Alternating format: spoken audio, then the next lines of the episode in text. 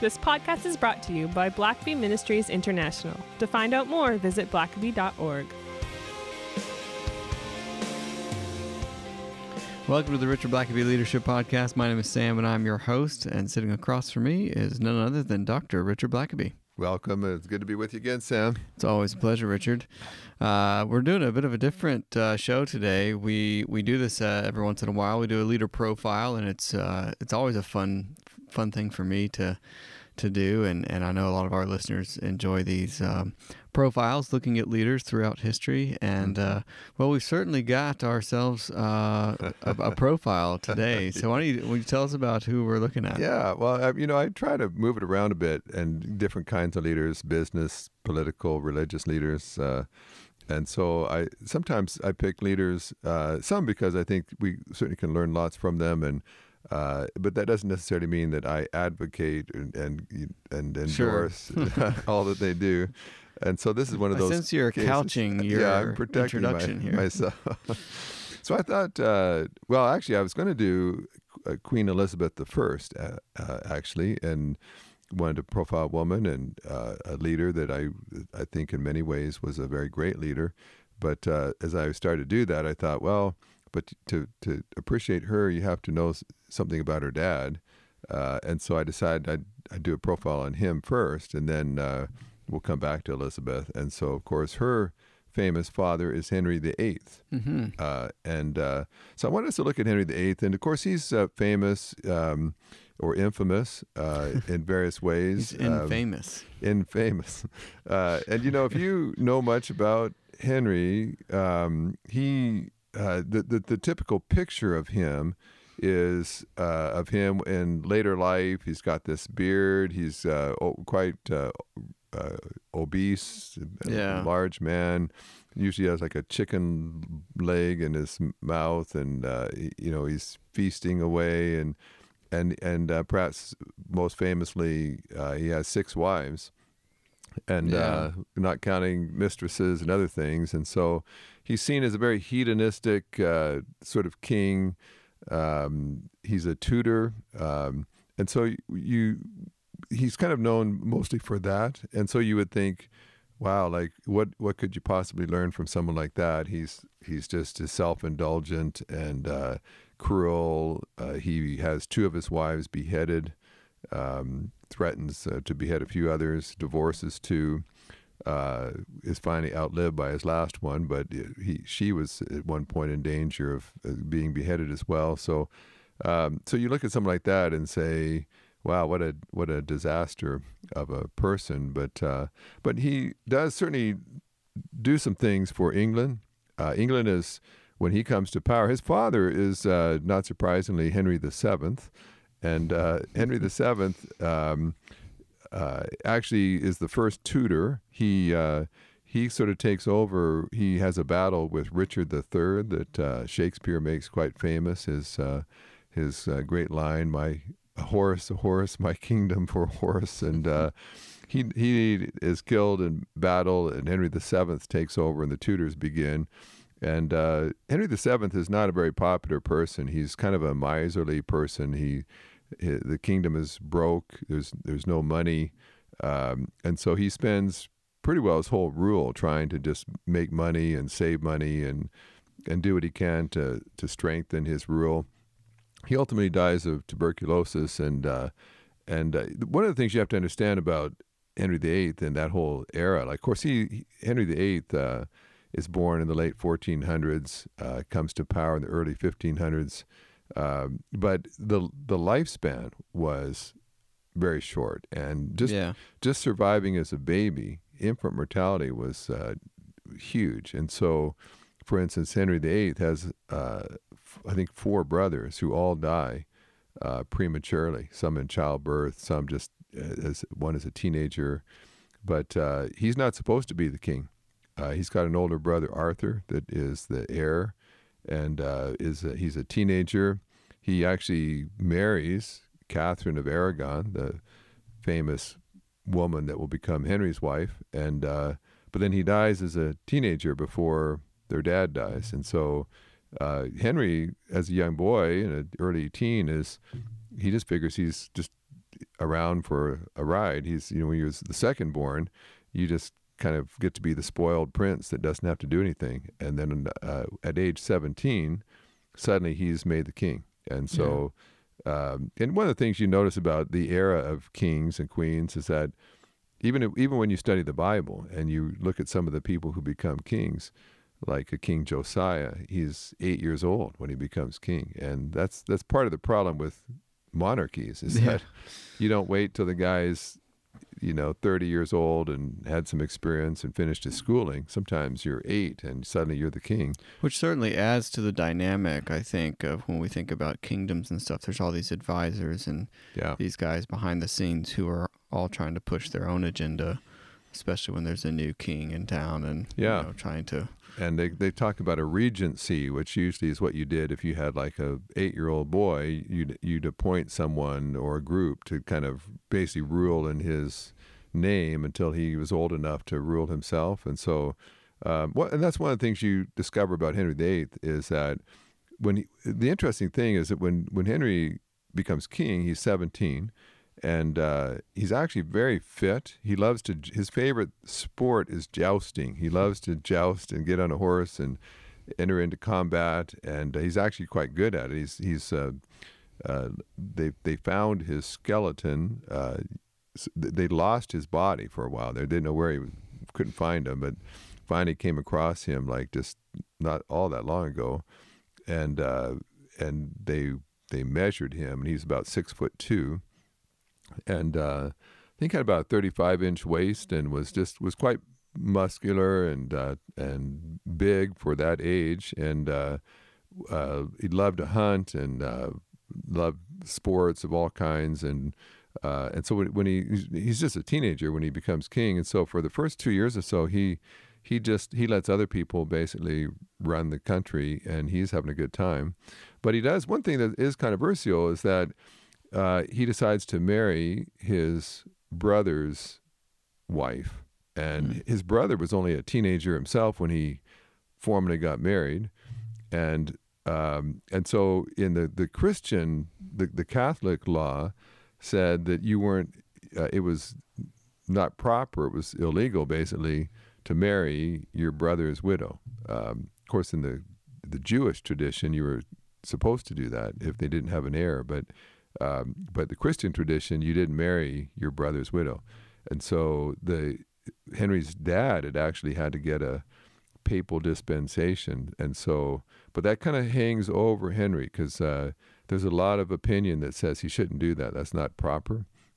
And she's six years older than him, so he's 17 when he get, and he within like two months, he he decides, I guess, to show that he's his own man and he'll do what he wants, and so that which cost him often, and so he marries his brother's widow, and uh, and and then the other thing you that really drives so much of Henry and especially his marriages is that um, his father is the first in the line of Tudors, and he's had like five sons, only one of which survives to adulthood, one mm. of five, and uh, and so if you're going to pass on your your family tree, you want heirs. You want, especially, you want male heirs uh, that uh, won't be manipulated and um, controlled by others. And so, so Henry, that's that's his number one political concern is have a son. And of course, that's really what drives so much of him having wives is trying to have a wife that will give him a son. And so he um, it, it, so it's interesting how that plays out. Uh, you know, he he actually has a son from a mistress, and for a while there, it looks like that's the only son he's going to have. So he's already planning on having this illegitimate son, which is not normally done by kings, but he makes him a duke, and he's going to make he's grooming him to take over as king one day. Uh, and then when he's about 15, the boy, that boy dies, and mm-hmm. it's just it's it's just amazing when you read the story. Uh, Catherine of Aragon, his wife, has at least five or six kids. Uh, all but one dies of in childbirth or b- before coming to term. Uh, she only ever has one healthy child, and that's Mary, the daughter.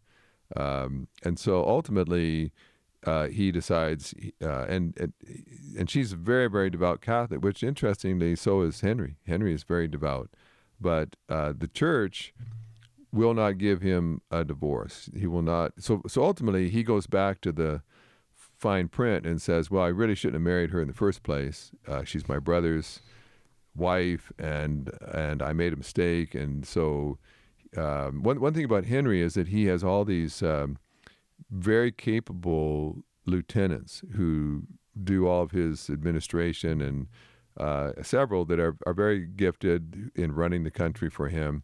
Uh, the problem is that when you don't get results that Henry wants, you end up losing your head. And Yeah. it's a it's a barbaric kind of uh, system, but several of his most talented servants will end up going to uh, the Tower of London and being beheaded because uh, not because they necessarily did anything wrong, just they didn't get the result, even though they tried really hard to get it. Uh, and so he's got a man named Thomas Wolsey who is a he's actually a cardinal.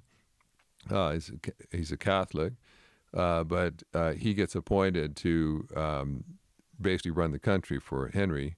And Wolsey is he loves wealth and power, prestige. He loves having a huge train of servants and and and so on. And and uh, and he buys all kinds of properties and um, uh, and and loves opulence and power. He works really hard. I mean, he kind of earns his wealth, but uh, next to the king, he is by far and away the most powerful person. But but what you find is that all these powerful people have enemies, and they all want to bring them down. And so Henry uh, oftentimes follows a whim, and then when the whim doesn't work out, he blames his lieutenant and has him beheaded. And so, so he tells Wolsey basically, "You're a Catholic cardinal. Get this. Get, I want a divorce. Get it worked out." And he do, he tries. He does everything he possibly can, but he falls short. He the the Pope won't grant a divorce, and you'd think you you would hope it was just because uh, there were people of principle. Yeah. Hmm. But the problem is that Catherine of Aragon is is related to the King of, of Spain, and the King of Spain is also the, I think he's the Holy Roman Emperor at the time, and uh, and he's got way more clout with the Pope than Henry does, and so w- the Pope basically has two kings. One doesn't want him to get a divorce, and one does. So he listens to the more powerful king, and uh, and doesn't give Henry what he wants, and so. Uh, and so Wolsey is uh, discredited, and of course he has nothing to do with that. He tried to, to get the divorce, but so he and he would have been beheaded. He actually gets arrested and he's taken uh, to the tower, but uh, he's quite sick by that point, and he dies before he can be beheaded. So mercifully, he dies of a terminal illness, and does not have to have the humiliation of being the most powerful person uh, next to the king uh, and then being beheaded. But the interesting thing about Wolsey is that he, uh, he, he. So the way it works is if you, and the thing about Henry is, he one thing he does is he builds up the kingdom and he and the role of king. He he wants, and and, and people you sort of.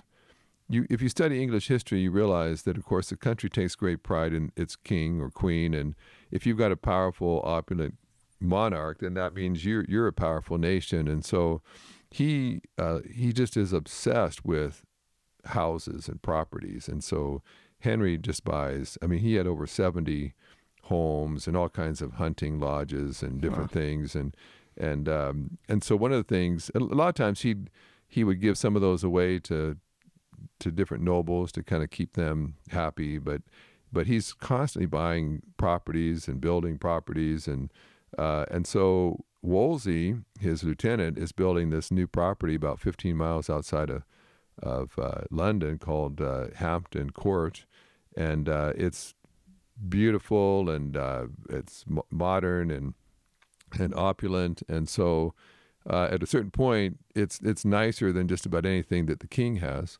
And so when Wolsey starts to realize he's in trouble with the king, he graciously offers to give it to the king, uh, and the king graciously receives it.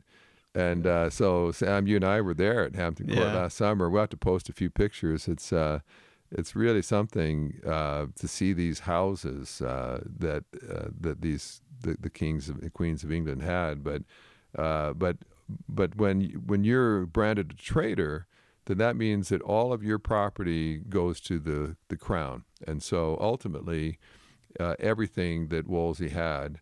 Uh, the king Henry takes over, and so he, but he's already been given Hampton Court. But Wolsey's got a bunch of property, he's got one place called York Place in London that uh, he forfeits, and it, it gets renamed eventually to Whitehall. And uh, for years and years and years, it was the largest palace in all of Europe. And uh, in fact, it became the center of British uh, government. In fact, even even now, you'll hear yeah. things about White coming out of Whitehall. Now, Whitehall itself burned down; it doesn't even exist pretty well anymore. But it's it the name came to represent British government. Mm-hmm.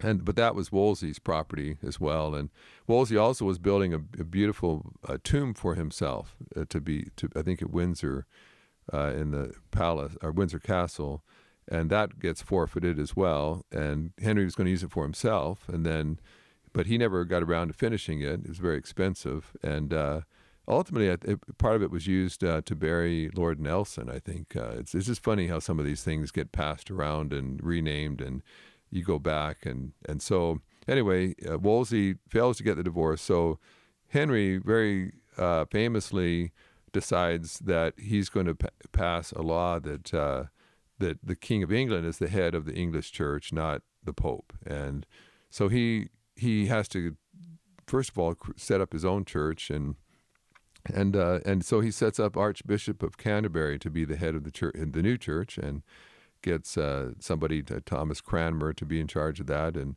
Cranmer dutifully uh, uh gives him a, the divorce that he wants, and uh, and so you you see a lot of things that are, uh, you know, you you just see some recipes for danger. one is when you have the state involved in the church. Um, it's never a good recipe. Anytime, even today anytime that religious leaders get too close to government, it's just never it's never good for the church. Yeah, um, and it it you can just see the church trying to keep government happy, and um, it it never comes out well for the church. It's always compromise, and uh, which you, you can see that in the Church of England even to this day. But um, but also you, you when you see someone like Henry, he he builds up the kingship uh, but the thing that's sort of interesting about him, or just to say for break, is that he um, he doesn't just always just rule by decree. He's he has this sort of veneer of working with Parliament, and that actually makes him very powerful because usually the kings that get in trouble are the ones who act as if they don't need Parliament, right? And, uh, and that's really what led to the French Revolution. Is they the king of France just didn't call Parliament because he didn't he didn't want to have to do what they said uh, Henry would work with Parliament, but they tended to, to kowtow and give him what he wanted.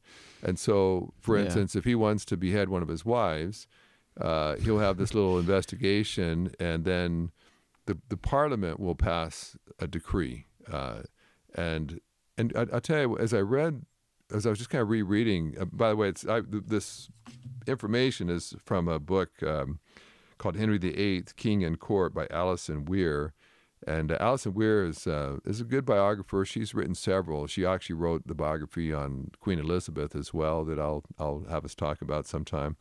But um, but with uh, with Henry, uh, w- what you see is that he's he he gets surrounded by sycophants that just keep telling him that he's wonderful. They're they're terrified to ever challenge him. Um, Henry VIII actually had a uh, uh, like a necklace or something that he wore, a locket that he wore often around his neck, and uh, basically it said, "I would rather die than change my mind." so, hmm. so you know, once he believed yeah. something, you you didn't you didn't challenge him, and so, but that's just never good. Um, and you watch Henry VIII as he gets older, um, that when you're constantly told it's not your fault, you know, you've been married six times, but none of that's your fault. Like you, you were lied to. Your your lieutenants uh, misled you. Um, and uh, it it turns you into an egomaniac. And Well, and uh, you know, you think about such, what a lonely place to be where if you're the king and you've got no one who will tell you the truth, yeah, and that's a that's a horrible place to be. yeah. In fact, uh, at the in his last wife, Catherine Parr, was Protestant, and she quite and she was she handled herself quite well for the most part. But one day, now now uh, Henry VIII saw himself as kind of a theologian. In fact, his dad was actually educating him for the church because he was the he wasn't supposed to be a king, and Yeah. so he's actually had theological training. He wrote a big defense of the Catholic Church at one point, and his award. He's actually the Pope names him the defender of the faith, and so he he sort of saw himself as, and he was a, a very bright, well-read person, but. Um, one day he's talking with his wife Catherine, and she's kind of challenging him and basically out arguing him and it really makes him mad that that he got bested in argument by his wife, and so he he starts complaining about that, and uh, and there were always enemies, uh, always people ready to encourage him to do in his his wife. And so uh, one person comes along and says, "Well, you that kind of disrespect is uh, disloyal, and basically That's she treason. It's treason, and so you What a convenient uh, mechanism. yeah, to always win. And so, uh, so he actually uh, starts things in motion to arrest his sixth wife. She learns of it and she goes kind of hysterical and, and finally gets called in and she throws himself at his feet and says, uh, basically by this time he's got all kinds of ulcers on his legs and he has gout and he's in a lot of pain and suffering. And she says i was just trying i was just arguing vigorously with you to try to get your mind off of your pain your physical pain and just make you think of something else. But i would I would never be disloyal to you or disrespectful and so on. And so they make up and she her life is spared.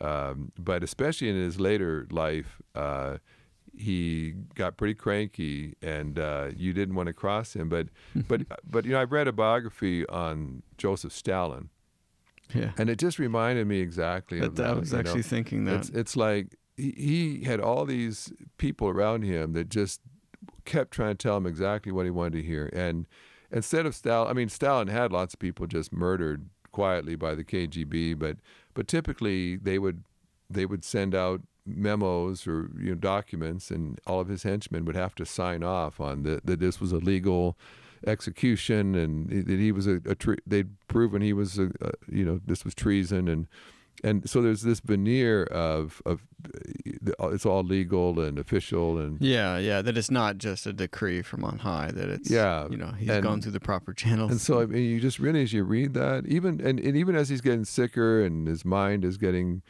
uh, swayed whoever has the ear of the king is constantly trying to convince him to basically kill all of the enemies of whoever it is who's telling the king that they should do it. And and you just see that the danger of absolute power. I'll tell you as as frustrating and awkward as democracies can be uh, balance of powers c- can cause you to oftentimes not get stuff done. You know, sometimes you watch uh, Congress today, and maybe the president wants to do something, but the lower house or the Senate vetoes it or votes against it, and you think, "Well, how do you ever get anything done?"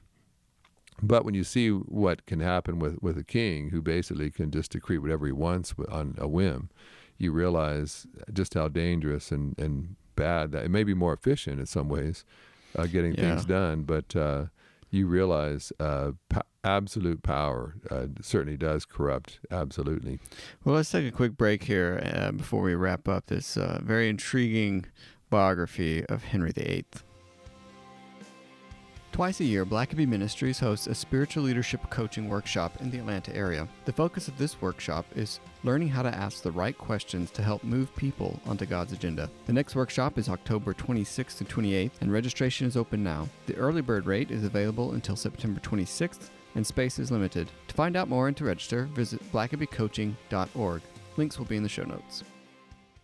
So, Richard, uh, Henry VIII is not someone that uh, springs to mind when you think of great leaders or even Yeah. necessarily a leader. I mean, you know, he was a, a king in, in, in history, and so uh, it's just been fascinating to learn some of of, uh, of his biography.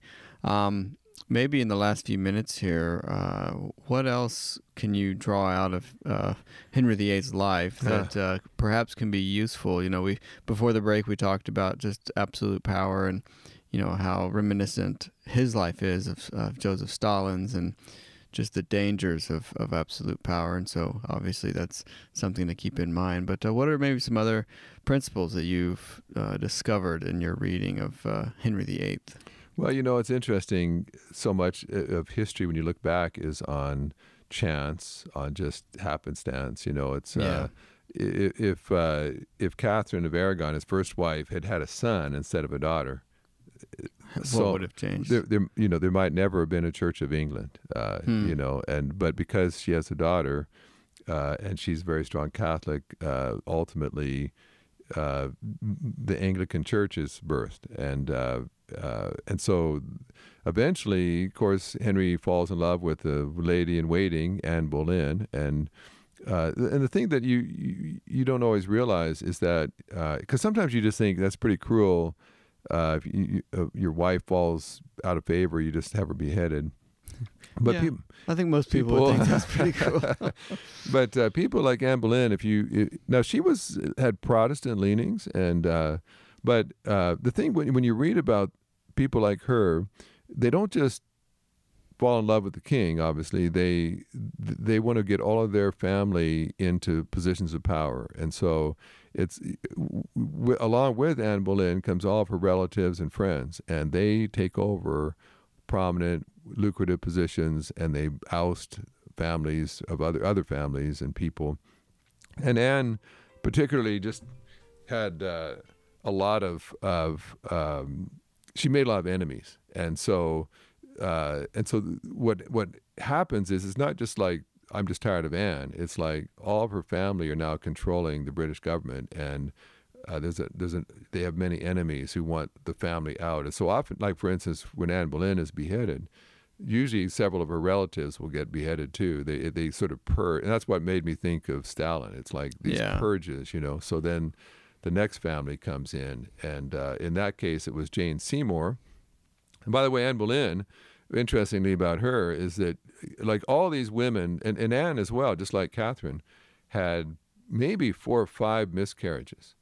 Um, and they all desperately want to give the king a son. You know, if you can just give him a son, then you're kind of safe because uh, he's going to really want to hold on to that son, and he's right. not going to want to kill the son's mother. Uh, so we can't even imagine that. But these women are just desperate to give birth to a son. And so yeah. I mean, she's she may get uh, may have gotten pregnant four or five times. She only ultimately gives birth to one healthy child, and it's a girl, Elizabeth. Uh, now, when it's it's rumored that she was pregnant when she was beheaded, and that's kind of interesting. Like, what mm. if hmm. what if she was actually carrying a son, but never gave birth because she was beheaded before then? But uh, um, and Elizabeth, of course, is going to be the one heir that hangs around for a long time. She ends up ruling for 40 years, uh, but she was actually considered illegitimate. Uh, interestingly, Anne Boleyn gets pregnant with Elizabeth before Henry's married to her, and uh, and so when they finally later when they try to denounce Anne Boleyn, they try to make it sound like she was unfaithful to Henry and that Elizabeth might not even have been Henry's daughter, and uh, and so Elizabeth uh, she her her very life is in danger the whole time. I mean, because her when your mother was beheaded for treason, yeah. it doesn't bode well for you. You know, like right. uh, you're not exa- exactly expecting to become the, the, the monarch eventually later, but. Uh, and so uh, she gets beheaded, and Jane Seymour comes along. And Seymour is, for all intents and purposes, a pretty nice person. She actually takes Elizabeth and Mary, the two princesses, and reconciles them with their father and and brings them back to the palace. When you when you're like Henry VIII, you have seventy different palaces. You know, you you typically would send your kids to live in these palaces and and kind of get them away from the the main court and especially if they were out of favor. And so you just they would just disappear to one of your country estates and they'd be raised there. But uh, but Seymour, she gets pregnant and she actually gives birth to a son, Edward But uh, things were so barbaric back then the medicine, the, the sterilization, and so on that she must have, they think that she probably got infected with just unsterilized birthing equipment. And she dies uh, not long after giving Hmm. birth. But she's at least given birth to a son. And, uh, and Edward, that being a son, even though he's the third child, he, he immediately goes to first in line as an heir. And uh, ultimately, no, th- that, and so that's it for Henry's. For, he has six kids, and he only has three legitimate children out of six wives. Um, and Mary will die young. Uh, Edward will die when he's like 17 or so. He'll be he'll die, uh, and and Elizabeth uh, will end up reigning for 40 some years, but never gets married, never has kids. And so Henry, his big desire is I've got I want to continue this dynasty. I want the Tudor dynasty to last uh, for many many generations to come. It doesn't last past basically his kids. Um, he has three kids out of six wives, and Mm. then they the Stuarts end up having to take over because he, none of his kids had kids, and uh, and so you watch Henry his whole reign trying to have kids that will, especially sons, and uh, that will carry on the tradition, and uh, he he can't do it. And of course, is you may be an almighty, powerful king, but you can't make someone get pregnant, and you can't make them have a son. You Mm-hmm. there are certain th- chances of fate, the hand of God. Uh, there are just certain things out of the control of a leader, uh, and that's certainly one of them. And so Jane Seymour dies in childbirth, and so he marries. Uh, he's he hears of of this Anne of Cleves, this uh, princess in in Germany who's a Protestant, and he decides he's he sees a picture of her. A famous painter Holbein has painted this picture of this beautiful German princess, and so he decides to marry her. She arrives in England, and he's less than impressed. He thinks that the there was some early photoshopping being done, Some embellishment by And- the and, uh, artist. so he doesn't he doesn't stay married to her very long. And uh, but now he's got a church that will annul marriages for him if he wants, and so they annul that one. And he ultimately kind of becomes friends with her, gives her some houses, and lets her stay in England. But um, but he's done with her. M- marries a, a, a teenager, uh, uh, Catherine Howard. And uh, but by this time, Henry VIII is old and he's obese and he's sickly, and he's got married this teenage girl, uh, and and and so she cheats on him, which is of course the huge double standard. You know, Henry VIII he could cheat all he wanted, but Yeah. uh, but if your wife was supposed to be chaste and faithful, even and look the other way while the husband is cheating on her. Uh, and so, so, but of course, all of her Howard's uh, relatives are now in power, and all their enemies want them out of power. And so, ultimately, they they come to Henry and say, "Hey, we've found evidence your wife is being unfaithful to you, and so you need to behead her and all of her relatives." And so, at 17, she's uh, beheaded, and you think, here's this young girl, just really a tool of these families wanting power, and uh, she's famously. Uh, when it, when she gets to the Tower of London, she asks for the chopping block to be brought to her room so she can practice uh, placing her head with dignity upon it before it's beheaded. Hmm. And uh, so she is beheaded, and Catherine Parr ultimately is the sixth wife, and uh, she never has kids. Henry is older now, and she's uh, I think maybe a little bit older, but um, but she sort of nurses him and tries to keep his temper under control. But right up until he is dying, he's having people sent to the chopping block, and people just live in fear of him, especially as he gets older. And you know, he was not known that way when he started out. He was known as very generous and likable, and they called him more of a companion than a king. He was a good friend. He was quite liberally educated and better educated than most kings had been to that point. But uh, you know, you watch him suffer disappointments and and uh, all of the the lobbying that goes on all the time, trying to sway him and plant thoughts in his head, and and then just disappointments, having a son born and then dying in infancy, um, trying desperately to do things the way you want and and and being foiled. Uh, and then just all the illnesses. Like if you have gout, it's a very painful thing, and he's got ulcers in his legs. He can't ride horses after a while, or at least can't joust. And uh, you you just wonder. Sometimes when you read about kings that get really cruel, you wonder how much of that was gout. You know, you wonder how much of that was just he, he, he had ulcers all over his legs and he was just irritable and in pain all the time. And you wonder how many wars have been fought because a ruler uh, just had a physical ailment that just kept him up at night and put him in a cranky disposition. But we'll never know all that. But uh, in his later years, he was really a terrifying man. And uh, interestingly, his three children all spoke reverently of him. They all feared him, of course, uh, for their life. Yeah.